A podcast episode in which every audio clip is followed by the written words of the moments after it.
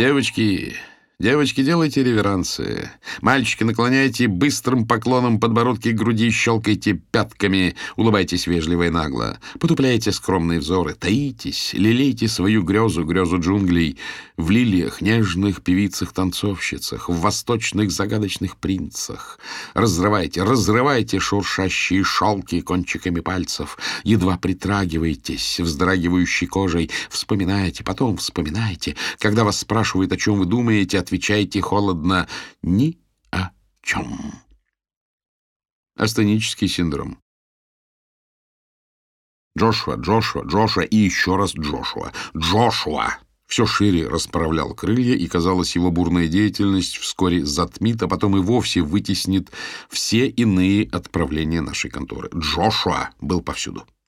Он читал лекции, он наставлял, уточнял или упреждал, носясь взад-вперед и создавая бурю в стакане по любому маломальскому поводу. Спаса от него не было никакого. Пощады не удостаивался никто, даже не окрепшее подрастающее поколение. Я, само собой, имею в виду Таню Марину. Вечно мельтешащая фигура нескладной конституции стала столь неотъемлемой частью повседневной офисной действительности, что едва ли не мерещилась нам по ночам. Вдобавок у него имелся тик — видимо, являвшийся наследием прежнего этапа нелегкой биографии. Время от времени он с резким сипением судорожно втягивал ноздрями воздух. В недолгий период, когда я увлекался коксом, у меня тоже была привычка шмыгать носом, но у этого заскорузлого кутилы она превратилась в нервный тик. Вместе с тем Джошуа — это жертва кокаиновых угаров, подобно некоторым развратным женщинам по достижении преклонного возраста, бросающимся из одной крайности в диаметрально противоположную, превращаясь в приверженец строгих правил и ревностных блюстительниц нравственности, напропалую разыгрывала себя примерного бойскаута держался гипербодро и суперпозитивно, говорил исключительно правильные вещи, непрерывно лез из кожи от переизбытка служебного рвения, был всегда корректен и неизменно проецировал успешность. А в присутствии начальства пыжился еще пуще. В общем, вылизывал на отлично. Даже на отлично с плюсом.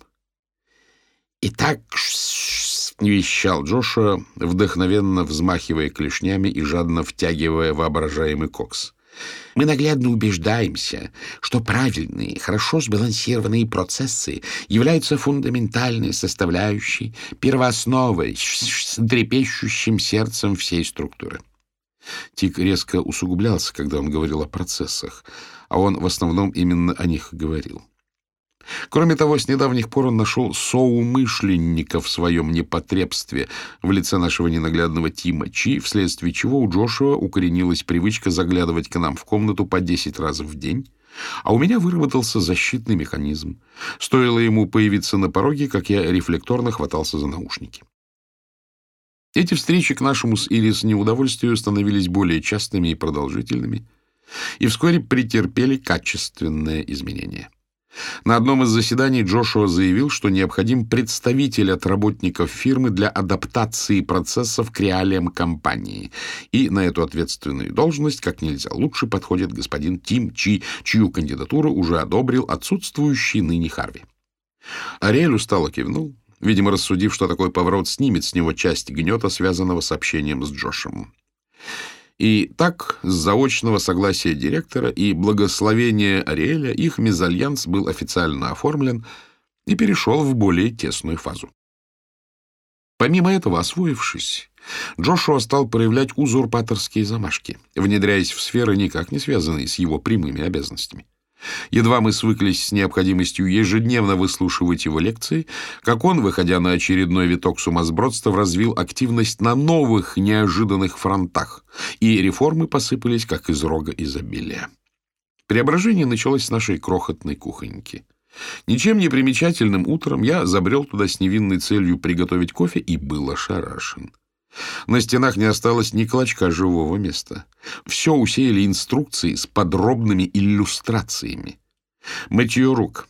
Двенадцать пунктов, каждый из которых поражал нелепостью и долженствовал длиться в течение времени, необходимого, чтобы дважды пропеть «Happy Birthday». А последний гласил «Теперь ваши руки безопасны». Свод правил поведения и гигиены, в числе коих над микроволновкой красовалось «Осторожно, после разогрева пища будет горячей». А в коридоре радовали глаз инструкции правильного чихания и схема пользования уборной, которыми Джошуа не ограничился и потребовал сменить пресловутый гвоздь, велеречиво высказавшись в духе того, что это день небезопасно, антисанитарно и возмутительно неэстетично. Однако пылкие воззвания канули в туне, и надлежащие меры приняты не были. И тогда он ушел из офиса. Ох, как бы хотелось поставить на этом точку, но нет, он вернулся. И, вернувшись, притаранил аккуратненький крючочек с завитушками и собственноручно, хоть и несколько кривовато, приляпал его к дощечке.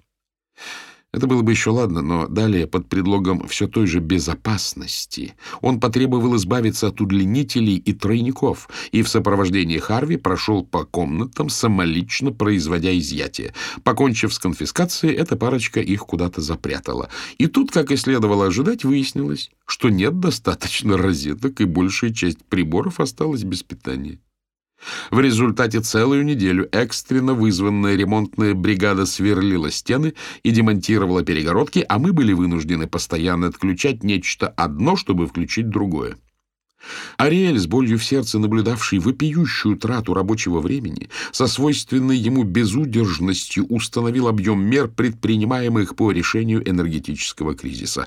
Однако и Джошуа даром времени не терял и по окончании строительства офис неузнаваемо преобразился. Отовсюду хищно щерились стаи розеток, а где не было розеток, с копищами гнездились инструкции. И все же истинный венец, настоящий шедевр процессуального жанра предстал пред нами чуть позже. После того, как кутерьма с вынужденной реконструкцией была окончена, дрожайший Джошуа как ни в чем не бывало, открыл нам великую тайну.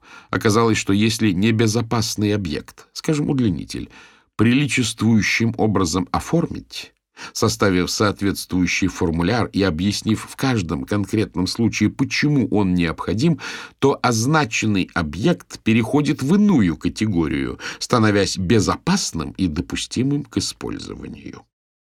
Тут Ариэль поразил всех своим самообладанием. Я был уверен, что он удушит эту мразь прямо там же, в ходе очередного заседания. Но он лишь побледнел, проскрежетал что-то невнятное и, пошатываясь, покинул помещение.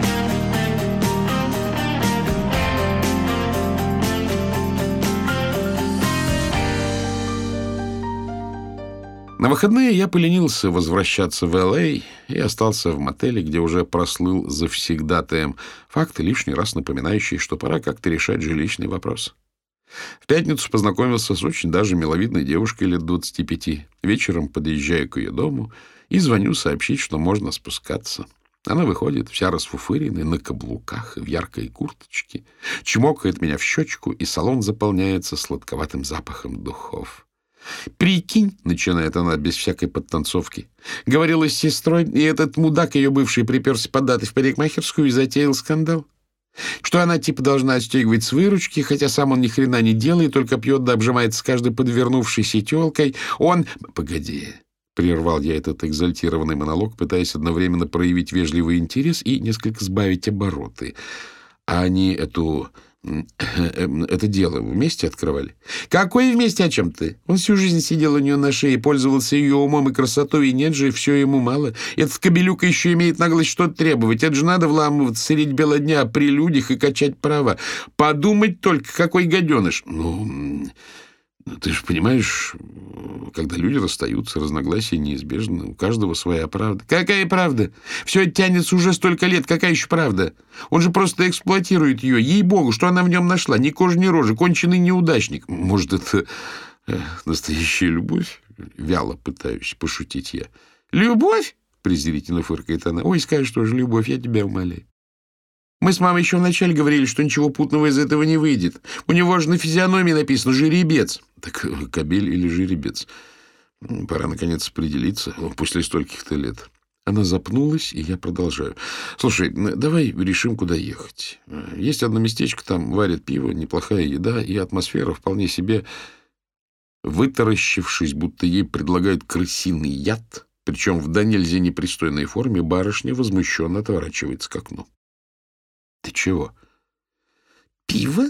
— переспрашивает она сдавленным голосом. — Да, что? Ты не любишь пиво? Она пару раз оглядывается, но так ничего и не произносит. Ну, не хочешь пива, выпьешь что-нибудь другое. По-видимому, и в этой фразе что-то не так. «Выпьешь что-нибудь?» Цедит она, словно не веря своим ушам. Ну, там чай или кофе. У с кофе как? Нормальные отношения? Ты предлагаешь девушке пиво? Уточняет она ледяным тоном. А что, женщинам пиво противопоказано? Я еле сдерживаюсь, чтобы не расхохотаться. Нет, но не на первом же свидании.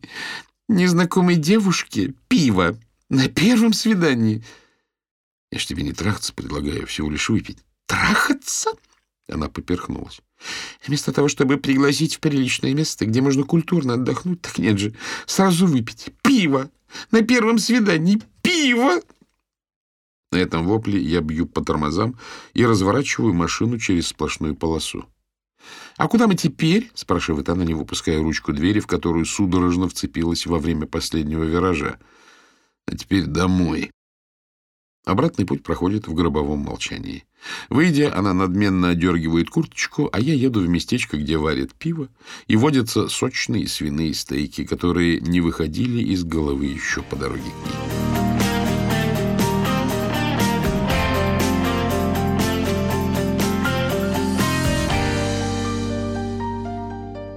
Тем временем подходил срок сдачи проекта, да и сама работа во многом завершена. На прошлой неделе мы окончательно определились с датой эксперимента в больнице. На этот раз предполагалось обойтись без приключений, все штатно, опыт на свинье, без человеческих трупов и без переписывания кода за час до отлета. В преддверии ответственного события я пожертвовал последней отдушиной и остался в пятницу на работе. Впрочем, и дома, и в офисе я и так трудился целыми днями, а зачастую и ночами. Вечерело. Все разошлись. И лишь Ариэль, как 299-й спартанец, бьется с превосходящими силами противника. С телефонной трубкой, словно партизан со связкой гранат, бросающийся под гусеницы фашистского танка — Впрочем, я увлекся. Спартанцы с фашистами — это художественный перебор. Как бы то ни было, из кабинета доносятся сдавленные взрыки. Чувствуется, что борьба идет не на жизнь, а на смерть. Но вот отзвучал последний яростный рев, и, шваркнув трубку, Ариэль распахивает дверь, чуть не срывая ее с петель. Начальник ошалело осматривается и, не обнаружив более достойного объекта для приложения организационно-созидательного порыва, бросается ко мне, занятому упаковкой аппаратуры в лаборатории. «Ну, что, как оно?» Протараторив дежурную форму приветствия, он выдергивает из горы приборов первый попавшийся и с ушераздирающим треском заворачивает его в несколько слоев пузырчатого полиэтилена, который так любят щелкать барышни определенного склада ума. Потом хватает изоленту и с пронзительным скрипом, обмотав все это дело, принимается стервенело пихать в коробку. Однако емкость заметно уступает в размерах предполагаемому содержимому, что нисколько не смущает шефа, не привыкшего пасовать пред лицом обстоятельств. В таком ключе и примерно с таким же успехом мы некоторое время пытаемся работать в паре. Пока он не успокаивается, и мне не удается выпроводить его, заверив, что осталось не так уж много, и я прекрасно управлюсь сам. Только учти, наше будущее в твоих руках, — взмолился Ариэль, завершая свои ЦУ. — Прошу тебя! — Не беспокойся. Я с трудом сдерживаю улыбку. — Иди отдохни, ты тоже немаловажный элемент нашего успеха. Почти как генератор приемника.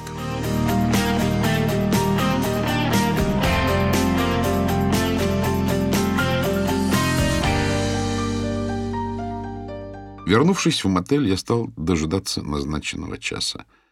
Настояв на том, что поведет сама, Зоя обещалась забрать меня в начале двенадцатого. В сущности, я вообще не хотел никуда ехать и с гораздо большим удовольствием скоротал бы ночь, забывшись в ее ненасытных объятиях. Зои была требовательна и неутомима. После наших любовных схваток у меня побаливал лобок от ее неистовых телодвижений, а пальцы еще долго хранили чуть терпкий, одурманивающий запах. Касаясь ее гибкого, стройного тела, я забывал обо всем. и потом, истощенный до донышка, ненадолго обретал внутренний покой, которого так не хватало в непрерывной череде офисных катаклизмов и моей общей бесприютности. Успев задремать, я был разбужен гудками и вспышками дальнего света, озарявшего комнату сквозь размалеванные гостиничные занавески. Я выбрался из своей берлоги, протирая заспанные глаза. Зои выглядела настоящей амазонкой, с замысловатой конструкцией из перьев на голове и вся разукрашенная вызывающими узорами на фоне матовой миндальной кожи, смотревшимися запредельно эротично. Сонливость моментально улетучилась, захотелось все похерить и немедленно затащить ее в постель. Очевидно, предвидя такой поворот событий, она заранее наотрез отказалась зайти.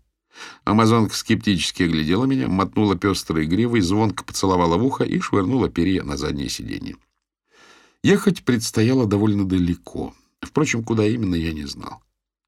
Позвонив, когда я мчался на работу, она протараторила, что ночью состоится Burning Man Decompression Party, куда непременно стоит попасть, и спешно отключилась. Мне невдомек, как должна выглядеть декомпрессионная вечеринка, но Зоя была бескомпромиссна. Оставаться одному не хотелось. Кроме того, мне часто грезилось недавно пережитое, и казалось глупым отказываться от возможности встретиться с людьми, прошедшими тем же путем. Всю дорогу Зои чатилась в Фейсбуке, умудряясь при этом нестись, будто на гоночном симуляторе, агрессивно обгоняя попутные машины и всякий раз взвизгивая, узнав о том, что очередной знакомый отписался, подтверждая участие в предстоящем самантуйчике — я попытался завести разговор о своих похождениях на Man, но каскадерское управление автомобилем и мониторинг предвечериночного ажиотажа в сети полностью оккупировали ее внимание, и на мои разглагольствования ресурсов просто не оставалось. По приезде она отхлебнула текилы из фляги на поясе, угостила меня и, нахлобучив перья, устремилась к импровизированному танцполу.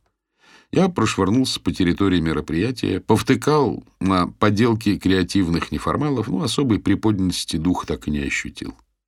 Место было выбрано отлично. Стоило отойти от огней, и в лунном свете открывался живописный ландшафт.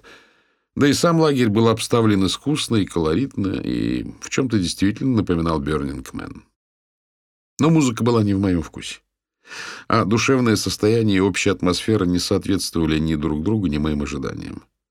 Волшебства, по которому я тосковал и втайне надеялся воссоздать, не происходило. Я уже начинал подумывать, как бы слинять, что несколько осложнялось отсутствием машины, как вдруг из шумной ватаги вынырнул Ян, лесник из заповедника Секвой, который впервые рассказал мне о Бёрнингмен, не видавшись с тех пор, как я перебрался в Л.А. и искренне обрадовавшись встрече, мы сошлись на том, что самое время сваливать. Ян предложил отправиться к нему в Санта-Крус, я рассудил, что лучшего компаньона для завершения декомпрессии и не сыщешь.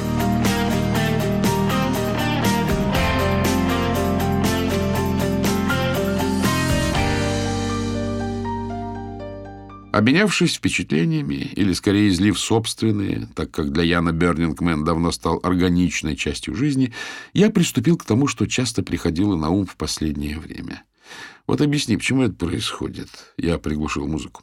Как работает этот мейджик? Знаешь, я давно зарекся задумываться на темы типа от чего да почему. Я как бы наслаждаюсь самими ощущениями. Вот солнце светит и светит. Или Индия. Про индийскую магию все говорят, она общеизвестна. Как? Не знаю. И никто не знает, почему там чудеса и совпадения на каждом шагу. Непонятно. Исполнение желаний, всякие азиатские штуки — то же самое Burning Man. Или, скажем, такая классическая история...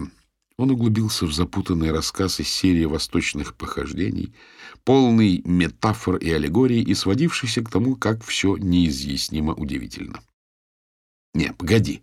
— спохватился я, когда, закончив первую историю, он плавно перешел к следующей. «Давай разберемся. В чем разбираться? Это совершенно уникальная ситуация, где люди изначально приходят для того, чтобы открыться друг другу всей душой. И когда встречаются существа, преисполненные чистой любви, возникает мощнейшая волна, поглощающая всех окружающих. Это поле, создающееся духовным слиянием десятков тысяч людей. Даже если два чистых... Однако, что такое не происходит на других больших пати? Почему? Может, происходит. Пусть не то, но нечто похожее. И вообще, Burning Man — это не пати. Там отсутствует элемент вечеринки, а на обычной пати очень просто попасться в ловушку вечериночности. О, вот, что это? Опиши мне. Burning Man — это не вечеринка. А что такое ловушка вечериночности? Попасться куда? На пати масса лишних раздражителей. Алкоголь, музыка, танцы. Люди забывают, что достаточно просто открыться. Попадают на вечеринку и думают, что надо непременно выеживаться. Но на самом деле все хотят одного и того же — счастья и любви. Остальное побочно. Музыка, выпивка — это ерунда. А любовь исконная всегда присутствует в душе человека. Порой в ходе подобных рассуждений я остро чувствую некую фальшь. Кажется, весь смысл, и в особенности метафизический смысл, кроется в прорехах между неплотно прилегающими друг к другу значениями слов. Даже не кроется, а возникает, прорастая из самого пространства семантических щелей, словно мох или плесень. Впрочем, где бы и как бы этот смысл не возникал, при попытке его высказать он, как правило, теряется, исчезая в таких же зазорах. Проблема в том, — помолчав, продолжил он, — что веры мало.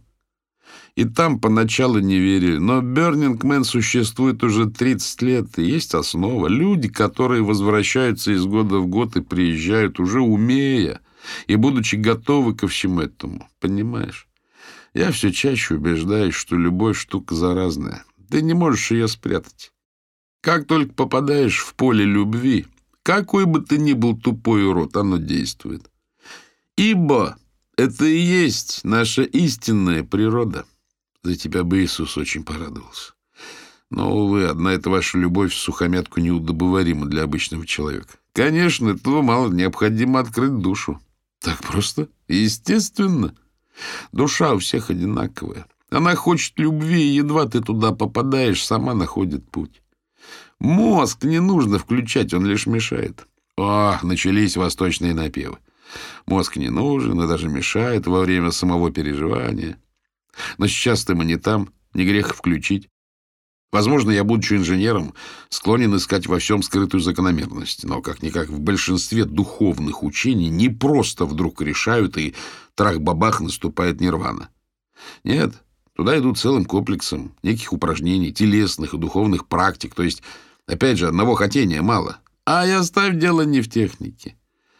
Еще раз, архиважный момент. Я утверждаю, что если из ста есть хотя бы двое по-настоящему чистых – то эти сто уже под угрозой заражения. А тебе не кажется, что под угрозой эти двое? — расхохотался я. Он продолжил отстаивать свою идеалистическую точку зрения, на что я возражал, мол, будь он прав, Бёрнингмен царил бы повсюду и уже давным-давно. К этому моменту мы сидели на веранде, развалившись в глубоких бамбуковых креслах, и взирали на буйно разросшийся газон, на котором громоздились массивные валуны — Видимо, сия композиция долженствовала символизировать сад камней. Но, послушай, не выдержал я, ведь даже самые великие маги и кудесники, прежде чем впасть в медитацию, совершают... Я верю, что для того, чтобы познать истинную любовь, вообще ничего не надо, — заявил он, потягиваясь. — О чем ты? Опомнись. Звучит, конечно, красиво, но это же не работает. Это работает в неких тепличных условиях. Пусть будут тепличные условия. Вот я и спрашиваю, в чем их природа? Я ведь уже сказал, открытость души. Открытость души. Грандиозно. И что это такое? Как этого добиться? Добиться? Ну ты даешь. Не надо биться. Надо просто открыть душу. Это бессмысленное словосочетание. Он вздохнул и посмотрел на меня, несмышленыша, очами, лучащимися беспредельным буддийским терпением. Ладно. Если тебе для полноты ощущений непременно нужно проанализировать механизм собственных переживаний, что, по-моему, абсолютно излишне, то, во-первых, опять же, люди, пропорция между старожилами и новичками. Как это у вас называется? Критическая масса, так? Во-вторых, творчество. О, о, хорошо, творчество, воспрянул я. Не знаю, как точно сформулировать взаимосвязь между творчеством и любовью, но это родственные материи. Творческие люди легко находят общий язык, как музыканты, которым не нужно слов, чтобы понять друг друга. Наконец-то добрались до сути. А я вот еще что думаю. Я принялся пересказывать собственную теорию о том, что инсталляции и перформансы на Burning Man нужны не только для пущей красы, а чтобы создать сплошной поток ударов по сознанию, перенасытить мозг впечатлениями и заставить отказаться от привычки категоризировать. И хоть на миг увидеть и непосредственно ощутить окружающий мир. Это известная практика, отмахнулся он, но к любви отношения не имеет. Да уймись уже со своей любовью, огрызнулся я, задетый тем, что долго вынашиваемая идея не была должным образом оценена. Мне даже подумалось, не затеял ли я весь разговор лишь для того, чтобы ею блеснуть. Потом языческие ритуалы, сжигание эфигий. Люди строят их, помня, что в конце все будет предано огню. Это красиво, вынужденно согласился я. Поиск смысла в действии, а не в результате. Созидание ради самого акта. Да, более того, человек не увозит с собой груз, как принято в обществе потребления. И потом сожжение — это ритуал духовного очищения. Ишь, как завернула, говоришь, не знаю. И вот еще подарки. А, кстати, денег же нет, и все дается или дарится. Ты не обратил внимания, что если что-то действительно нужно — то тебе это кто-то даст, причем даже не придется спросить. Я кивнул, вспомнив про подаренные мне очки, а потом и про маску моего спутника Илюхи. Эти подарки их не меняют, не продают, а дарят искренне и от души. И люди воочию убеждаются, что можно иначе. Осмеливаются поверить, сбрасывают скованности, глупые привычки. Проблема в том, что веры мало. Веры мало. Привычки глупые. Очнись, это реалии нашего мира. Человек взрослеет, и ему наглядно показывают, что если он станет открываться где ни попадя, то будет постоянно получать по башке. Плохо. Да что уж тут хорошего. Всю жизнь тебя вдалбливают. Держи себя в руках, контролируй эмоции. Ты чуткий и отзывчивый, значит, ты слабый. Ты слабый, тебя будут пинать, и ты учишься помаленьку, обрастаешь броней. Ну да. А Бернинг Мэн — это попытка объявить перемирие — священный водопой. И, возвращаясь к твоим как да почему, в конце концов, сама Земля, кто-то скажет, место силы, природа. Ведь нельзя исключить из этой формулы магию красоты. К слову красоте, еще занятная история. Ты в курсе, как все начиналось? О том, как все начиналось, я не имел ни малейшего представления. Ян заварил свежего чая и принялся рассказывать. Вкратце. Изначально горящий человек был женщиной. Некий парень расстался с девушкой, чтобы залечить душевные раны, сделал деревянную фигуру, пригласил друзей и совершил ритуальное сожжение. Подтянулись люди, всем понравилось. И на следующий год решили повторить. С каждым разом народу становилось больше, и местное население возмутилось. А было это, кстати, на диком пляже во Фриско. И тогда мероприятие переехало в индейскую резервацию Black Rock Desert — Rock Desert, пустыня черного камня. Отсюда и Плая, так называют высохшие озера в Мексике. Ну, интересное совпадение, протянул я. Видишь, усмехнулся он, будто догадываясь, о чем я думаю. А ты говоришь, почему? Мы помолчали, и Ян, решив, что метафизики на сегодня хватит, стал расспрашивать о том, что творилось со мной в последние годы. Когда я, предусмотрительно оборачивая свои невзгоды в иронию, добрался до работы в биоспектрум, он неожиданно оживился. «Ну-ка, идем!» Он встал и одернул полы изношенной куртки. «Куда? Зачем?» — простонал я. «Что ты еще удумал? Идем, идем, и вино прихвати». По опыту я знал, если Яну что-то втемяшилось, он не отступит, и проще согласиться. Мы погрузились в старенький джип, выехали на дорогу, извивающуюся вдоль обрыва, миновали несколько уходящих вглубь мыса улиц и остановились у слегка обветшавшего каменного коттеджа с черепичной крышей. Ян по-хозяйски толкнул калитку и поманил за собой. — И что это означает? — спросил я, опасаясь, что предстоит знакомство с какими-нибудь маргинальными дружками, но окна были темны, и эта версия отпадала. Мы прошли через задний двор с любовно запущенной лужайкой, в восковом свете луны, имевший несколько апокалиптический видок, и, завершив круг, вернулись к крыльцу. Повозившись с ключом, Ян распахнул дверь и изобразил приглашающий жест. В полумраке гостиной витал легкий запах костра и старого дерева. Я осмотрелся и, чтобы развеять старательно нагнетаемую им таинственность, щелкнул выключателем. Ничего не произошло. «Люстр нет!» — бросил Ян, взбегая по лестнице.